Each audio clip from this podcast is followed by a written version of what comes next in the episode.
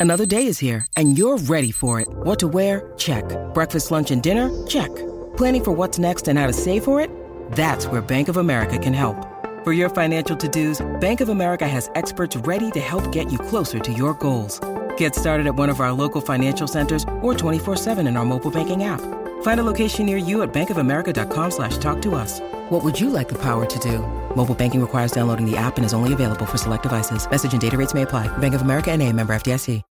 When you need mealtime inspiration, it's worth shopping Kroger, where you'll find over 30,000 mouthwatering choices that excite your inner foodie. And no matter what tasty choice you make, you'll enjoy our everyday low prices, plus extra ways to save, like digital coupons worth over $600 each week. You can also save up to $1 off per gallon at the pump with fuel points. More savings and more inspiring flavors make shopping Kroger worth it every time. Kroger, fresh for everyone. Fuel restrictions apply.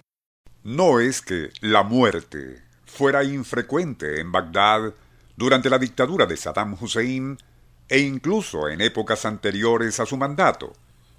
Pero la forma en que se ha entronizado en esa ciudad mártir desde la invasión norteamericana no tiene parangón con ningún otro período de su historia, ni aun con el cruel y sanguinario asedio que esa legendaria ciudad sufrió a finales de diciembre del año 1258, cuando fuerzas atacantes, bajo el mando de Hulegu, nieto del temible guerrero mongol Genghis Khan, la acosaron a sangre y fuego durante varios meses.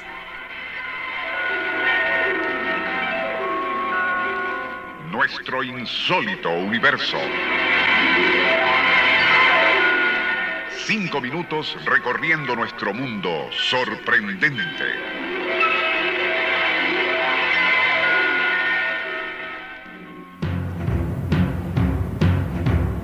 Aquel asedio de los ejércitos mongoles fue tan feroz y persistente que las defensas de Bagdad comenzaron a flaquear a finales de enero 1259 y ya para febrero terminaría rindiéndose. La hazaña de los vencedores fue terrible y crónicas de la época dieron fe de que las aguas del río Tigris se teñían de rojo y negro. Aquel negro no era petróleo derramado, sino tinta proveniente de miles de pergaminos y libros que durante el saqueo de universidades eran lanzados al río por los bárbaros invasores. El rojo era de la sangre que corría a raudales por la matanza perpetrada contra oficiales y funcionarios del califa al-Mustasim, uno de los últimos obstáculos que se interponían ante Hulegu, nieto de Genghis Khan, en su pretensión de establecer dominio absoluto sobre Persia y Siria. El otro bastión de resistencia lo constituían los notorios Hashishin, o asesinos rituales islámicos, cuyas ejecuciones de los infieles habían sembrado el terror mucho más allá de las fronteras de Persia.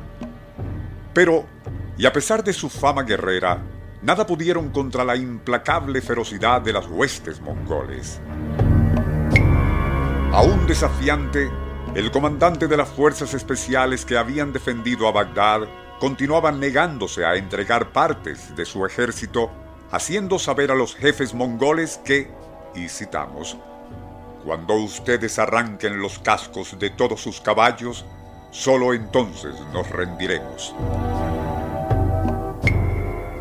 Por su parte, oficiales de la guardia personal del califa Mustasim insultaban a los jinetes mongoles comparando a sus corceles con asnos y a sus lanzas con agujas de tejer, asegurando además que si una sola gota de la sangre del califa llega a ser derramada, todo el universo se verá sacudido, el sol ocultará su rostro y no volverá a crecer vegetación en lugar alguno. Aquello no hizo más que enardecer a los invasores, y en la batalla final, que fue librada en unos pantanos a solo 40 kilómetros de Bagdad, los guerreros mongoles del príncipe Hulegu destrozaron a los remanentes del ejército del califato. La matanza fue terrible y los vencedores, tomando muy en cuenta aquello de que ocurrirían grandes calamidades si se derramaba una sola gota de sangre de Al-Mustasim, en lugar de ejecutarlo por decapitación, optaron por otro método. Procedieron a envolverlo aún vivo, en una gran alfombra, que luego sería repetidamente pisoteada por caballos mongoles a todo galope hasta que el califa de Bagdad falleció aplastado.